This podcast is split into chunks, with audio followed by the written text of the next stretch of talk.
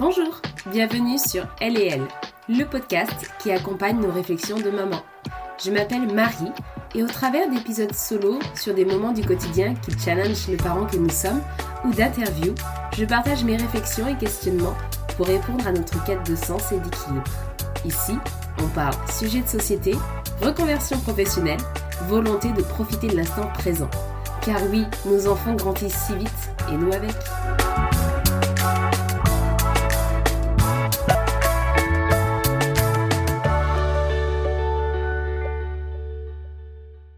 Et toi, justement, comment tu arrives à créer euh, ces, ces moments de qualité? Comment tu arrives à garder ce lien avec ta fille? Alors, j'ai aussi toujours considéré que les moments de qualité, c'était pas forcément juste des moments de jeu avec elle. Alors, aussi, mais pas que. Euh, par exemple, euh, bah, un exemple bête, euh, j'ai eu beaucoup d'émotions euh, désagréables ces derniers jours. J'ai énormément travaillé, j'ai eu très peu de temps dispo pour moi, euh, je suis très fatiguée. Et donc, euh, je me suis dit, ok, en fait, l'ambiance, elle est lourde. Je me sens moi-même mettre une ambiance lourde. Forcément, ma fille rentre en résonance avec moi, donc ben on, ça fonctionne pareil. Hein, donc, elle, elle peut avoir des réactions qui sont émotionnellement assez intenses. Je me suis dit, ok, je vais essayer de faire en sorte que, vraiment, là, je je me détends avant, je lâche les trucs que j'ai à lâcher avant, pour que quand je la récupère, je puisse être dispo. Et par exemple, bah on a euh, fait la cuisine ensemble, pour un truc qu'elle aime.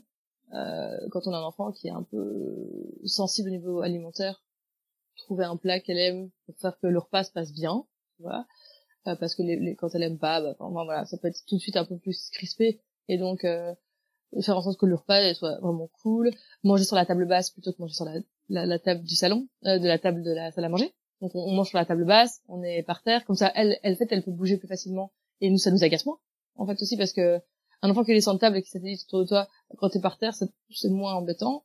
On a mis de la musique. Après, on a joué à la bataille. Euh, elle adore, c'est un enfant. Mais là, tu vois, elle, elle a typiquement, elle a l'âge de cinq ans. Jouer à la bataille, c'est son dada. C'est typiquement la, le truc des enfants de cet âge-là. Euh, par exemple, ma compagne déteste ça. Moi, ça me dérange pas, tu vois. Donc, on a des bâtons en mousse qu'on avait récupérés de je sais plus où.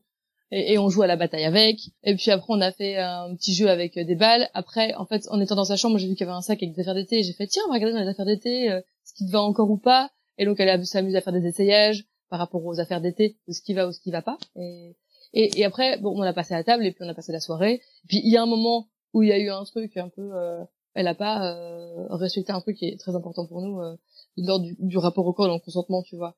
Quand elle vient envahir quelqu'un alors que... On dit non mais ça en fait tu peux pas nous envahir bah, et, et en fait on s'est un peu on a un peu lutté là-dessus et je dis bah non c'est pas possible en fait euh, voilà et je suis un peu partie très vite dans ma tête genre ah bah voilà tu vois tout ce que j'ai fait ça sert à rien alors que ça n'a rien à voir elle voulait juste jouer l'autre à côté voulait juste pas jouer et puis ça s'est arrêté là tu vois c'est vraiment dans le quotidien j'essaie vraiment de trouver d'être dedans dans le quotidien ou de partir enfin faire des balades où on peut discuter euh, simplement des trucs ou euh, cuisiner ensemble en fait un truc qu'elle avait envie de cuisiner aussi la, la cuisine prend beaucoup de place quand même à la maison faut être honnête. Et puis des jeux aussi, on fait beaucoup d'activités créatives, donc moi j'adore, euh, ça me détend beaucoup, c'est de peindre, euh, de peindre à l'aquarelle ou de peindre tout court. Ben là par exemple, en début de semaine, on avait été chercher plein de végétaux dehors, on avait essayé de voir si on pouvait peindre avec. On a conclu que les pinceaux c'était mieux que des végétaux pour peindre, c'était rigolo. Mais voilà, donc on essaie de trouver des trucs comme ça, euh, des petits moments comme ça. Et après, je sais aussi que ces petits moments-là, ils ne peuvent pas compenser l'ambiance générale. Et ça, j'en ai une conscience assez aiguë, c'est tu vois, oui, c'est des bons... Ça... C'est, ça peut être, peut-être des bons souvenirs. Je sais pas, parce qu'en fait, elle va les, probablement oublier les quatre cinquièmes de ce qui se passe. Je dirais même les neuf dixièmes de ces moments-là, elle va les oublier. Mais en fait, c'est l'imprégnation émotionnelle qu'elle va en retenir. Mais si à côté de ça, tout est tendu, elle va quand même retenir que tout est tendu, même s'il y a des moments de ça, tu vois. Et donc, je suis assez en train de me dire, ok, là, il faut que moi, je retravaille beaucoup sur moi-même ces derniers temps pour redescendre en énergie dans le reste des activités du quotidien. Et est-ce que le fait d'avoir une fille, ça a changé pour toi ta perception du monde? J'étais déjà féministe à la base, donc j'avais déjà une conscience assez aiguë des discriminations euh, dont sont, auxquelles sont soumises les femmes. Le fait d'avoir une fille, euh, déjà, moi, ça m'a rassurée. Je sais que ça peut paraître étonnant, et il y en a plein qui, qui pensent l'inverse, en disant « Ah, mais moi, je préfère, j'aurais préféré avoir un garçon, euh, au moins il risque moins de choses euh, dans la société. » Alors moi, c'est une perception que, que, je peux, que j'entends, hein, clairement, hein, bien sûr. Et seulement, moi, j'avais une peur énorme de devoir élever un garçon dans la société actuelle. L'idée de devoir élever un gamin alors que le patriarcat est autour de lui et qu'il va être là genre « Non, le rose, en fait, c'est nul. Les filles, c'est trop nul. Et puis en plus de ça, à l'école, on m'a dit que porter du truc rose, eh ben c'était pas pour les filles. Enfin, que c'est un truc pour les filles. Et après, potentiellement, moi le le le, le truc scénario catastrophe. Hein. Mais en fait, si ça se trouve, genre, je vais mettre au monde un agresseur. En fait, l'horreur. Et donc, j'étais vraiment dans un truc où, mon Dieu, quel soulagement quand j'ai appris que ce serait une fille, quoi. Alors que c'est con, hein, elle peut très bien euh, changer de genre, et cetera. N'empêche qu'elle aura été socialisée comme une fille. Donc, il y a quand même un truc qui, à mon sens, est un peu différent. Tout en sachant qu'à la maison, dans tous les cas, fille ou garçon, on met beaucoup l'accent sur le consentement, on met beaucoup l'accent sur le rapport aux émotions, on met beaucoup l'accent sur tous, ces, tous les éléments de l'empathie qui, normalement, servent à faire en sorte que le rapport aux autres n'est pas dans, un, dans, dans une forme d'abus, tu vois. Mais quand même, c'était un, c'était un truc qui me, qui me faisait un peu peur. Et le fait que j'ai une fille, si tu veux, ça me fait euh, juste accentuer mon féminisme. Ça a clairement accentué mon féminisme. Bah parce que en fait, euh, je me rends compte que les, les, les, les arcs de domination des, des femmes et des enfants déjà sont très communs au début et que très tôt les filles sont soumises à des trucs qui sont intolérables, quoi. Je veux dire, moi quand je vois que les shorts des petites filles dans les magasins ils sont six centimètres plus courts que les shorts des petits garçons, c'est quoi le projet? Enfin, c'est, c'est, c'est quoi votre projet de société d'hypersexualiser les enfants? Enfin, il y a, y, a, y a vraiment ce truc où ça me, je, je suis très souvent en colère. C'est une émotion qui est très très très très présente chez moi. Je pense que ça se lit, hein. Si on lit mon compte Instagram, on le sait. Euh, je, je partage souvent des stories où je suis vénère. Parce qu'en fait, il y a beaucoup d'injustices dans ce bas monde, et souvent les injustices touchent les femmes et les enfants. Euh, et que, euh, bah forcément, je suis une maman, je suis une femme, je suis la, f- je suis maman d'une future femme. Et encore, moi j'ai vachement de chance. Je suis valide, je suis cis. Euh, alors je suis homosexuelle, donc là je coche pas la case hétéro. Euh, mais quoique, quand je vois les hétéros se cognent dans leur couple, franchement, je ne, le, je ne les envie pas, en termes de, de coût, euh, de l'hétérosexualité au quotidien. Et, et donc, forcément, ça me, ça me, ça me motive beaucoup à partager là-dessus, à être très en, en très en conscience, et à aussi, euh, partager à ma fille, en fait, mes réflexions par rapport à ça. On écoute beaucoup de podcasts sur le féminisme ensemble. On, on a beaucoup de réflexions ensemble là-dessus.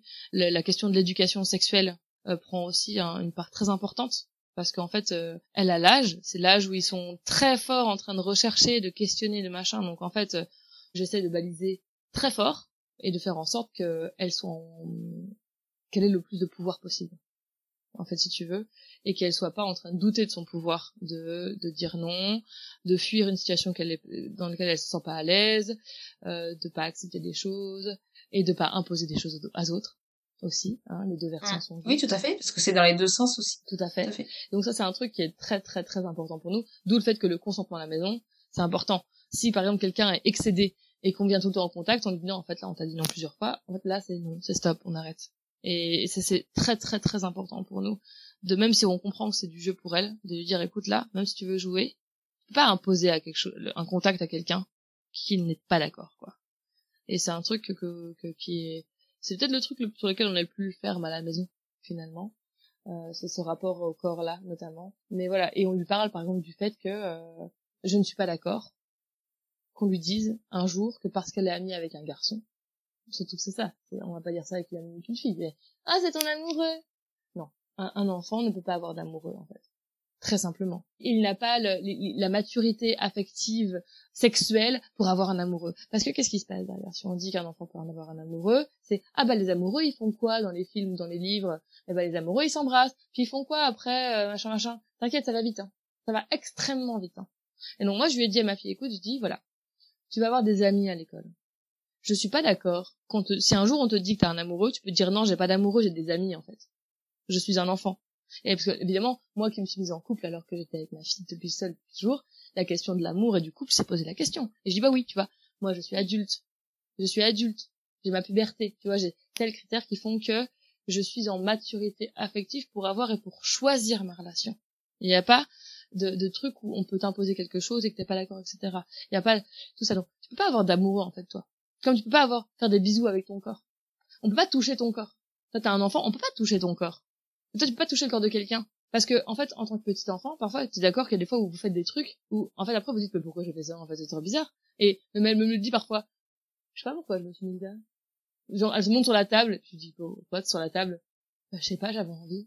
Enfin, tu vois, on est quand même sur un truc où c'est un âge très impulsif, tu vois, où ils peuvent faire des trucs, mais sans avoir conscience des conséquences. Et, et donc, de lui faire voir ça, en fait, de dire, en fait, là, ton corps, ton cœur, ton esprit ne sont pas prêts à être, à être un, un, un amoureux ou un amoureux. On en discutera quand tu seras ado, en fait, de ça.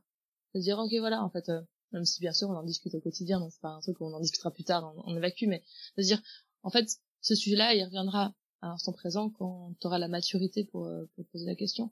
Et d'ailleurs, un jour, quelqu'un lui a posé la question, et elle était, ma fille, un, un peu pushy, quoi. Elle peut pas avoir d'amoureux, d'abord! Ah, donc elle s'est emballée sur la personne, quoi, tu vois. Euh... Bon, au moins, ça a clos le sujet, et elle m'a raconté ça, et je dis, tu sais, tu peux juste lui dire que t'as pas d'amoureux, que tu peux lui dire tranquillement, quoi. Ouais. Mais en fait, le fait est que je suis, euh, alors, je suis pas souvent en colère à la maison contre elle, tu vois, mais c'est une émotion qui m'habite quand même beaucoup. Depuis toujours, hein, ça a toujours été comme ça. Elle aussi. Tu vois, il y a une transmission quand même de ce truc de, euh, quand il y a quelqu'un qui dit quelque chose avec lequel je suis pas d'accord, je vais dire, bah non, pas du tout, en fait. Et genre, je bougonne, tu vois. Elle me dit, pourquoi tu bouconnes? Je dis, parce que lui, il a dit ça, et que c'est pas vrai, et machin. Et, et donc, il y a beaucoup d'argumentaires à la maison, quoi. Y a, on est beaucoup dans l'argumentation, on est beaucoup dans les prises de position et d'opinion. Et avec, forcément, parfois des émotions qui sont très à la colère. Et donc, elle, elle, ancre, elle ancre ça quand même pas mal. Voilà. Et puis, c'est quand même un âge où euh, tu peux quand même transmettre encore énormément tes valeurs, et cetera. Alors, je dis pas qu'en grandissant, c'est pas le cas.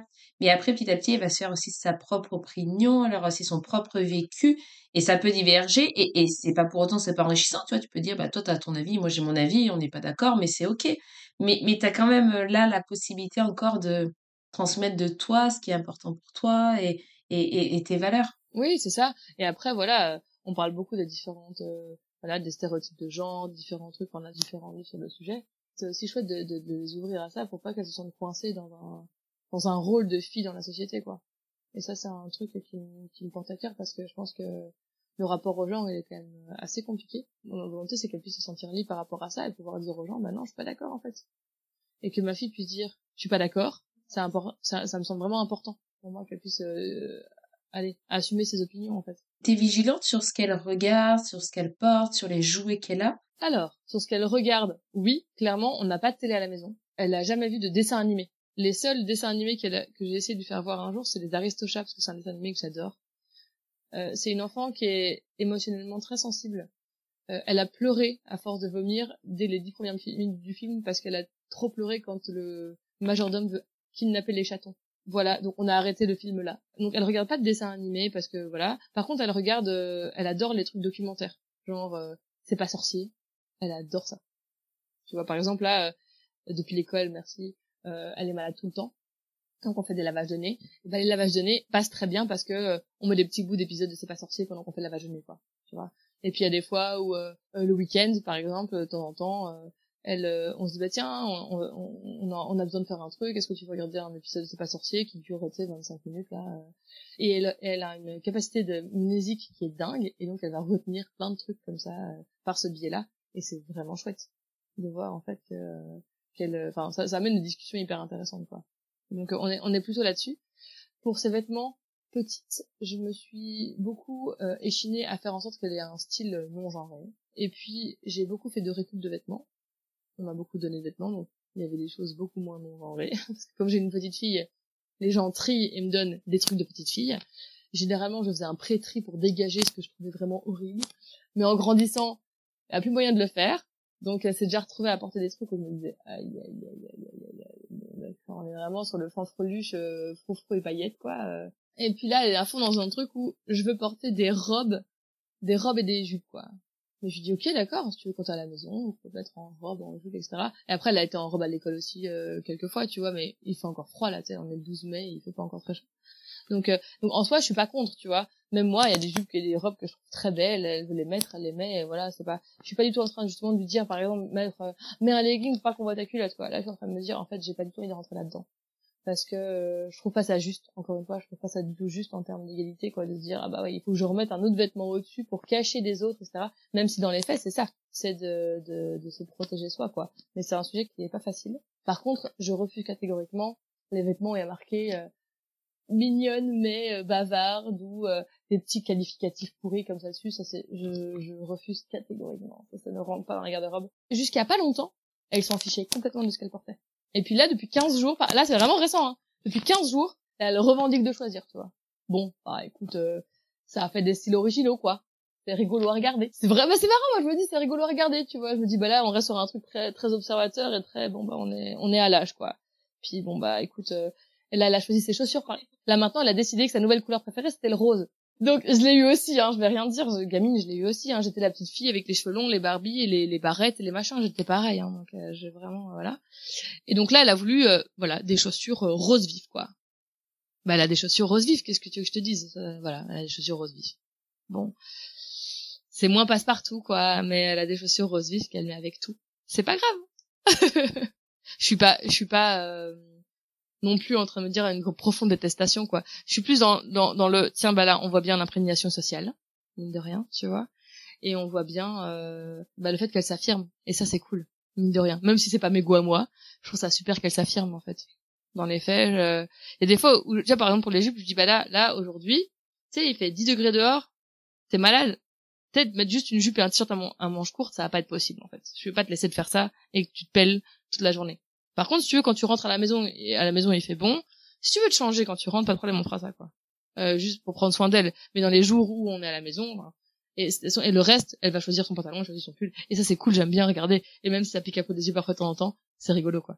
Et qu'est-ce que l'arrivée de ta fille a changé sur ta vie personnelle? Tout.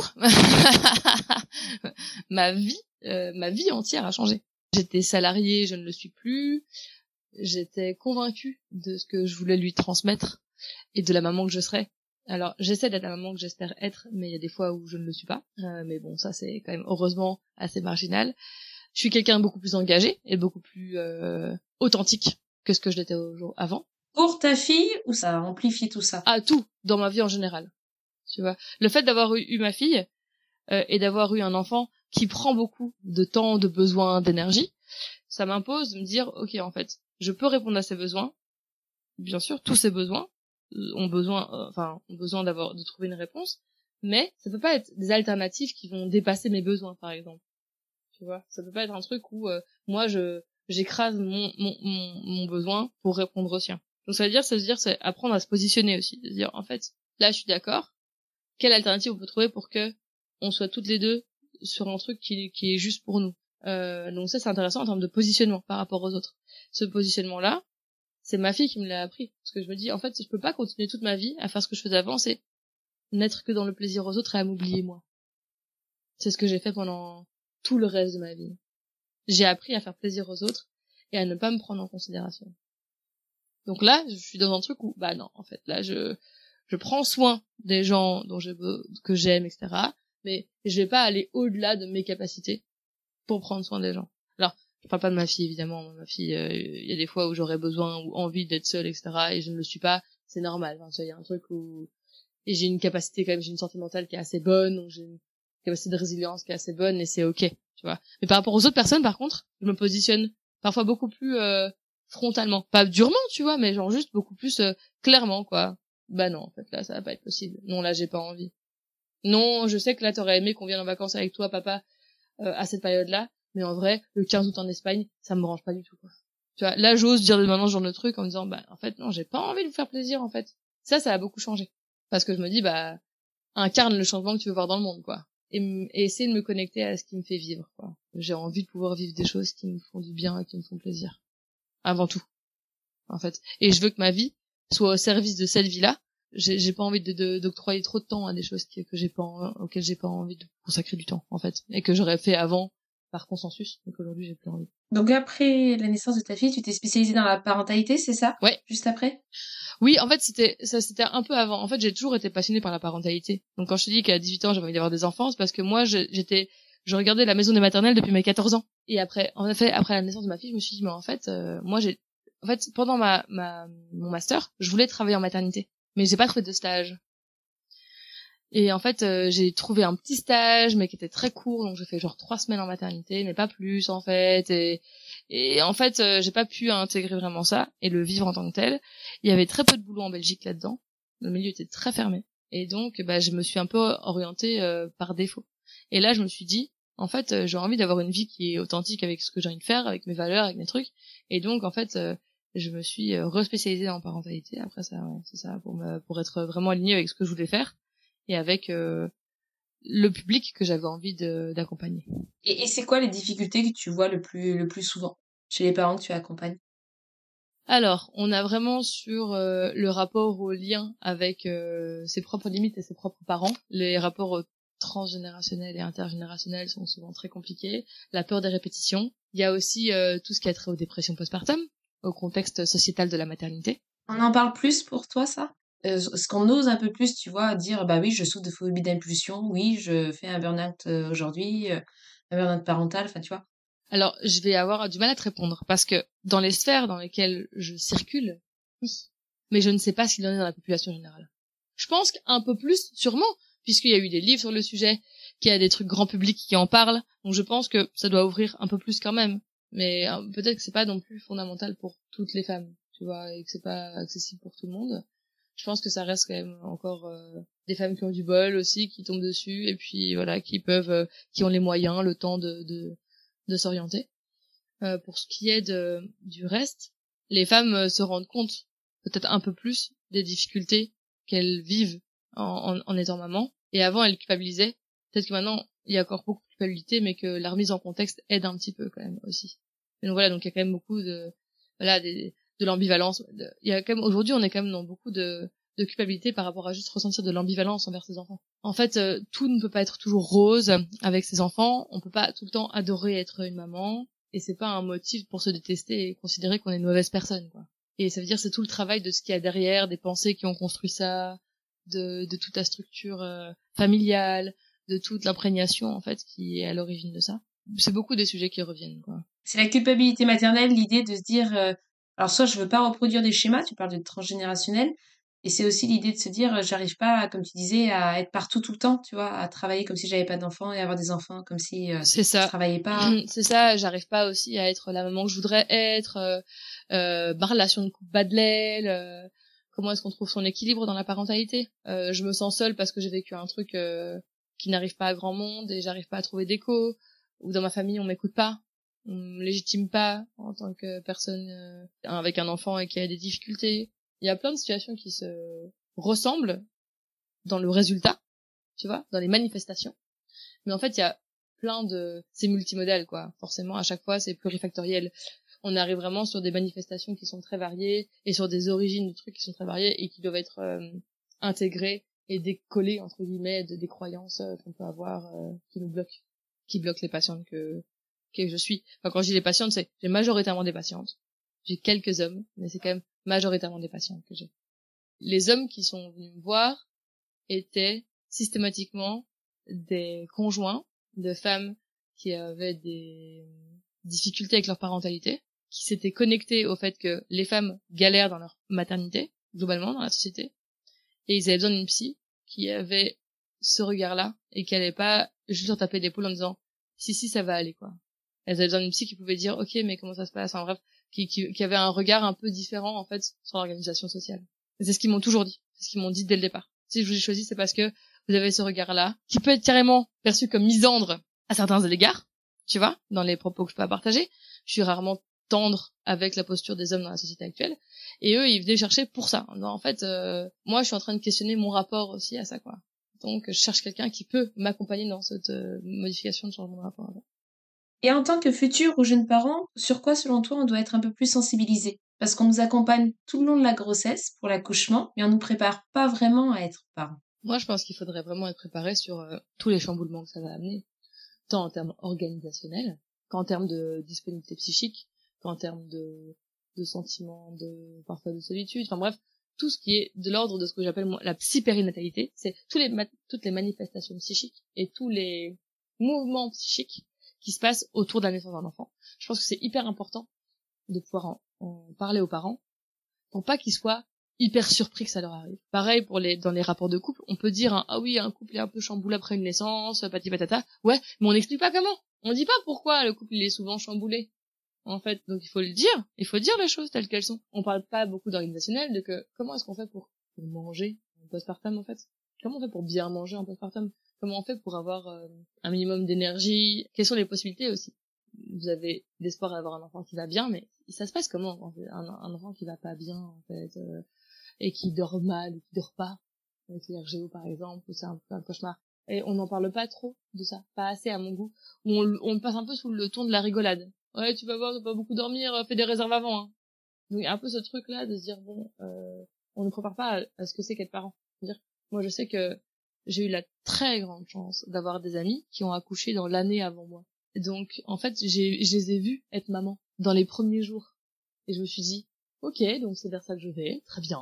Bah, on... Et tu vois, j'étais vraiment étonnée, quoi, tu vois, je me suis vraiment dit, ah oui, d'accord, ouais, non, c'est pas un, un nourrisson, c'est pas un truc, euh, genre, tu nourris, tu poses, et qui dort, et puis qui est, globalement, c'est l'image un peu qu'on a dans la société, quoi.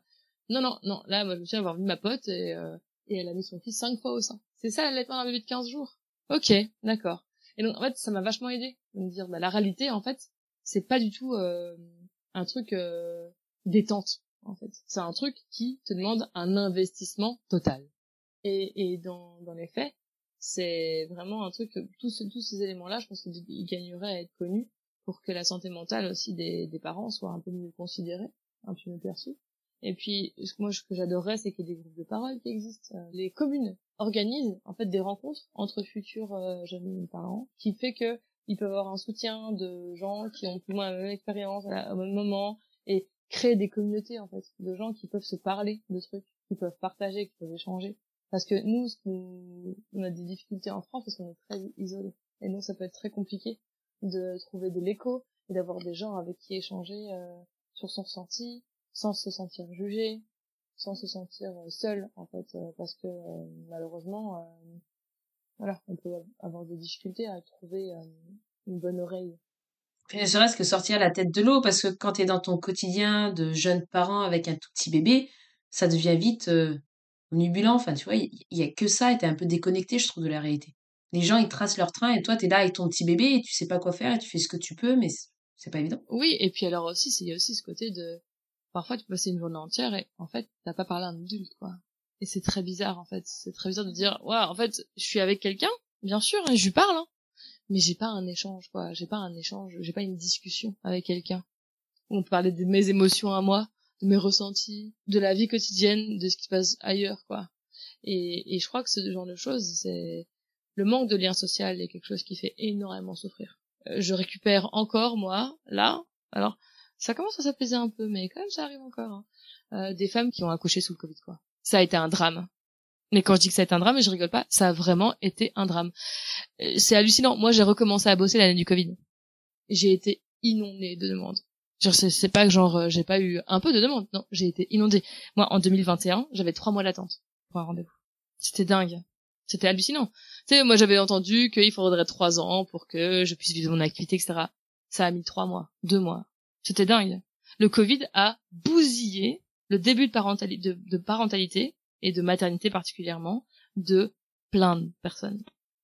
Mais vraiment. Mais quand je dis bousillé, c'est euh, écrasé, piétiné, euh, laminé, euh, dépression postpartum qui dure, euh, des trucs, enfin, de sentiment d'isolement, euh, de, d'incompréhension avec les familles, enfin, c'est, ça a été, mais d'une, de, ça a été horrible, quoi. Les parents, les parents, euh, en, quand ils, ils viennent d'avoir un bébé, ils ont besoin de soutien, en fait. Hein, on sait, les, les, les mères, notamment, hein, je te parle des mères parce que là, on est vraiment sur le, le côté, euh, enfin, où les personnes qui ont, qui ont porté un enfant ont besoin d'être maternées, en fait, d'être vraiment dans une bulle, dans un cocon, qu'on soutient, qu'on... Vraiment, on est sur un truc de, de, de l'ordre de, du maternage, d'elles-mêmes. Comme ça, elles, elles peuvent materner leur bébé, qui dépend particulièrement d'elles.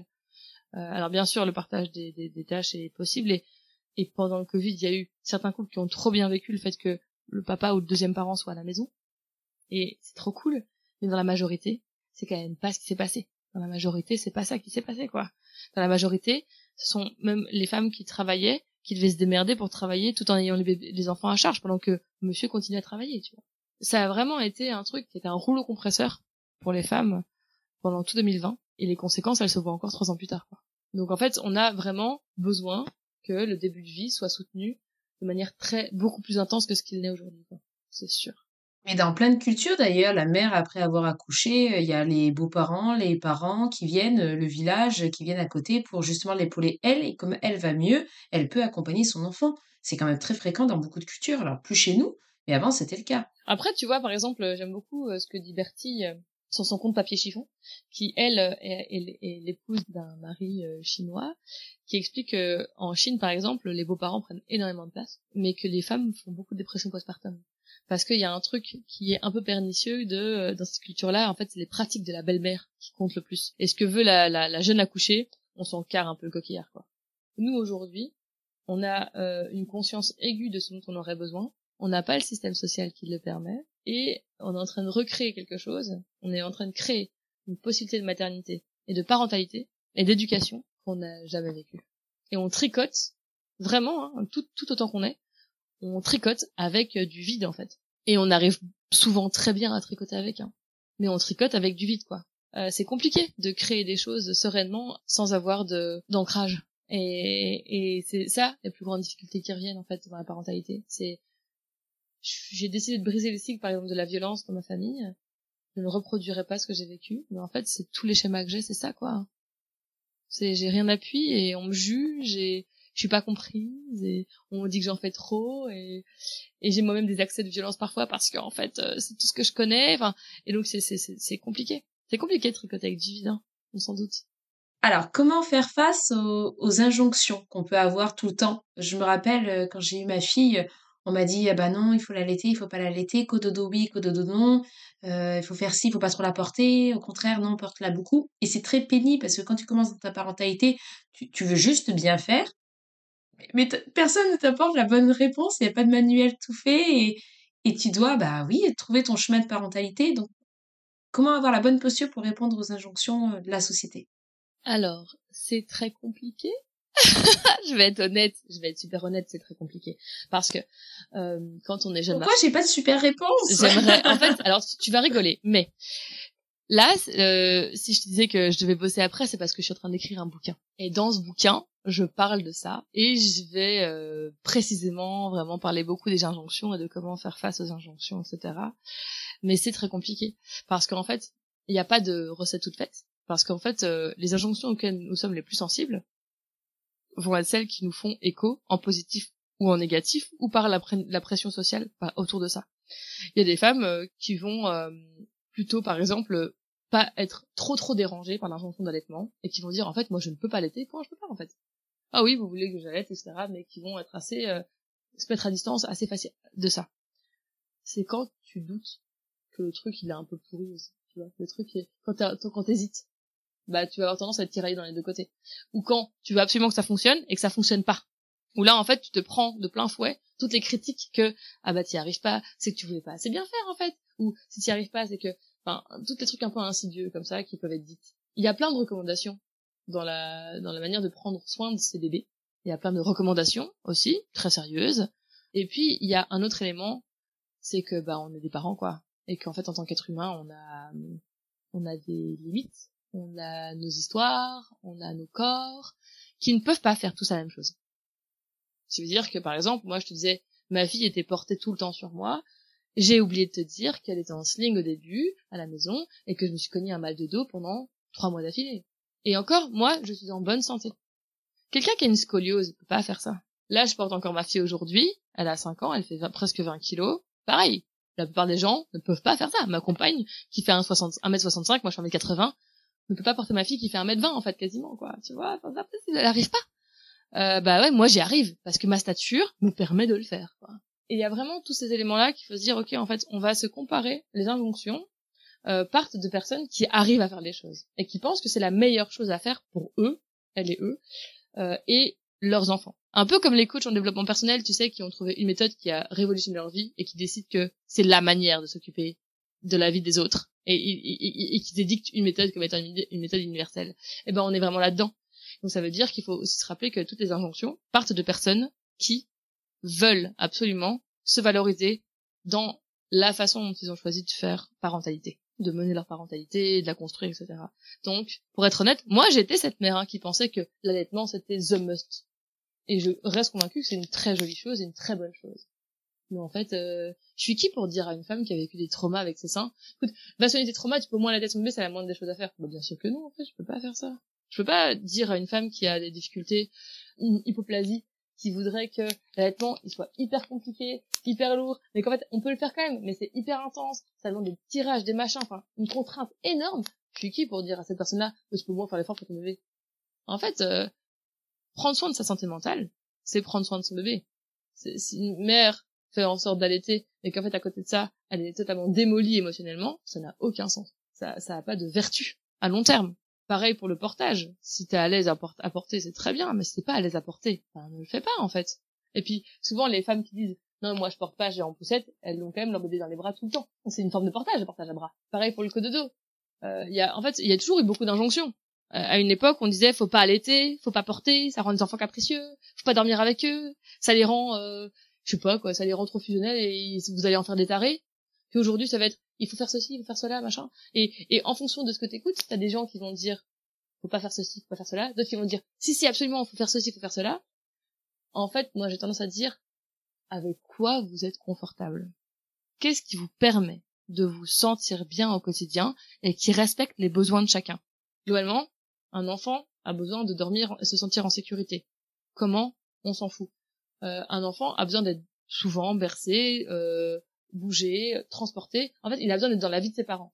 Comment est-ce qu'il est transporté et bougé dans la vie de ses parents? On s'en fout. Juste, il a besoin d'être entendu et écouté. Dans tous les cas, un enfant a besoin d'être entendu et écouté. C'est un être humain, comme les autres, donc ça veut dire qu'il va y avoir des manifestations qui sont pas agréables, mais qui auront besoin d'être entendues et écoutées.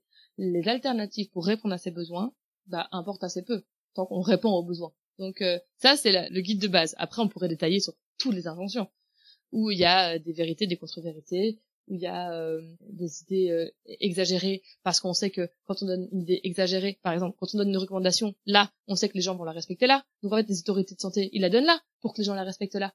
Enfin, quand je dis là et là, c'est à, à un très haut niveau et à un niveau moyen, tu vois, ou voire modé- euh, ou même moins que modéré, tu vois. Donc il y a aussi ce, ce, ce management autour de la communication des recommandations, qui est très général, et qui ne peut pas, par essence, parler à tout le monde à chaque fois. Et, et en fait, c'est ça que c'est important de se rappeler, en fait, que souvent, les recommandations sont des recommandations générales, mais elles ne te parlent pas à toi toute seule. Donc, toi, maman, qui m'écoute, ou toi, papa, qui m'écoute derrière ce, ce, ce, ce micro-là, euh, c'est pas parce que les gens te disent que tu dois faire quelque chose que c'est ce que tu dois faire toi. C'est juste, ils disent que, en général, c'est ce qui est bien, parce que ceci ou parce que cela. Mais ils ne connaissent pas ta situation, peuvent pas savoir les différents facteurs qui t'habitent, comment tu fonctionnes, Euh, ce que tu peux faire ou pas, et voilà. Ça n'enlève pas que souvent les femmes sont pétries de culpabilité de ne pas pouvoir faire plus. Elles vont culpabiliser de, d'avoir des limitations physiques ou émotionnelles. C'est-à-dire, combien j'ai pas de femmes qui, elles, ont des troubles psychiques à la base, et qui vont culpabiliser de ne pas pouvoir faire plus. Ou qui ont, pareil, un manque de ressources en termes financiers, qui vont se dire, mais ouais, moi je peux pas faire plus, je peux pas faire. J'aurais voulu que mon enfant aille dans une super école et je ne peux pas. C'est extrêmement frustrant, et cetera. Oui, c'est vrai. Il y a, et c'est pour ça que, c'est en ça que je disais qu'il y a beaucoup d'inégalités et d'injustices dans notre société, c'est qu'en fait, on ne peut pas vraiment faire ce qu'on veut. On fait ce qu'on peut. C'est pas pour ça que c'est mauvais, en fait. Et c'est pas pour ça que ça aurait été vraiment mieux avant. Par contre, il faut vraiment se dire, ok, en fait, on fait ce qu'on peut, et dans ce qu'on peut, on a une marge de manœuvre, et on fait ce qui nous rend le mieux possible. Et c'est, mais c'est pas évident. Si tu pourrais remonter le temps et te parler à toi qui vient juste d'avoir ta petite fille, t'aimerais te dire quoi? Fais-toi plus confiance. Parce que euh, j'ai été cette maman qui a été euh, assaillie par les injonctions et qui savait, en fait, au fond, euh, qui savait que ce qu'elle faisait, c'était pas mal et que c'était bien, en fait, et je me prendrais un peu moins la tête. Par contre, je suis quand même contente de m'être beaucoup prise la tête parce que ça m'a permis d'aller chercher des sources, d'aller vérifier les infos. Moi, quand on me disait « fais ceci, fais cela, et cetera », moi, ça me semait le doute. Et dans le doute, je me suis dit « mais attends, ce qu'ils me racontent, les gens, c'est vrai ou c'est pas vrai? Ma fille a pas de doudou, c'est un problème. Ma fille est trop portée. Est-ce que c'est pour ça qu'elle m'a, elle a pas marché tôt? C'est à cause de ça, en fait, qu'elle a pas marché tôt? Machin, machin. Enfin, tu vois, il y a un peu ce truc-là. Et donc, j'ai été chercher des infos. Et en cherchant des infos, je me suis dit, mais bah, pourquoi les gens savent pas, en fait, que c'est des conneries, ce qu'on leur raconte? Pourquoi, pourquoi, en fait, les, les, les injonctions, euh, euh, ou les, les petites croyances, comme ça, de, de psychologie de comptoir, pourquoi les gens savent pas que c'est pas vrai, en fait? Pourquoi est-ce qu'il y a plein de croyances autour de la parentalité? Et que les gens, à, à l'époque à laquelle on est, on peut trouver des sources qui indiquent clairement que, que c'est faux. Et c'est comme ça que moi j'ai commencé à écrire mon blog. Je me suis dit, mais attends, là ma fille elle a cinq mois, elle pionçait enfin le soir. Je me suis dit, je peux pas, moi, avoir fait plein de découvertes comme ça, hein, en fait, qui m'ont permis de me sentir vraiment plus alignée avec moi-même, et de me dire, en fait, là, euh, on m'a dit ça, mais c'est des grosses conneries. par rapport à l'allaitement, par rapport au portage, par rapport au cododo, on a dit plein de conneries. Et je me suis dit, mais, mais je peux pas me dire juste que moi je le sais et je le dis pas aux autres, parce que c'était des articles qui étaient souvent euh, des trucs scientifiques qui sont pas d'accès au grand public. Et je me suis dit, euh, mais pourquoi est-ce qu'il y a personne qui en parle vraiment concrètement, alors que ce sont toujours les mêmes questions, hein, sur les groupes de parents, euh, sur les groupes Facebook de parents, t'as les mêmes questions qui reviennent perpétuellement.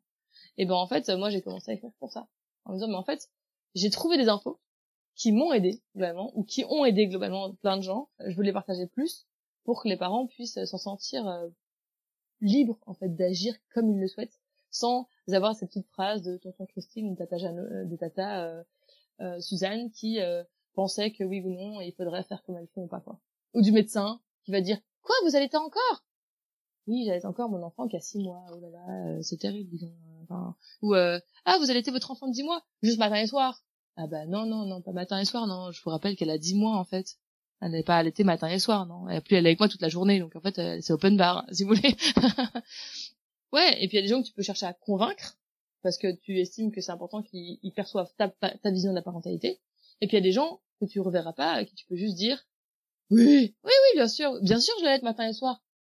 Bien sûr, bien sûr, oui, tout à fait, oui, oui, oui, bien sûr. Parce qu'en fait, euh, on n'a pas besoin de perdre de l'énergie à débattre avec des gens qui n'ont pas d'intérêt dans nos vies. Moi, j'ai menti à tous les médecins, j'ai menti à tous les médecins par rapport au cododo et par rapport à l'allaitement. Hein. Et quasiment toutes les femmes que je connais font la même chose. Hein. Pour qu'on leur fout taper. Merci Natacha. Écoute, avec plaisir, Marie-Aurore. J'espère que ça pourra aider un petit peu, peut-être.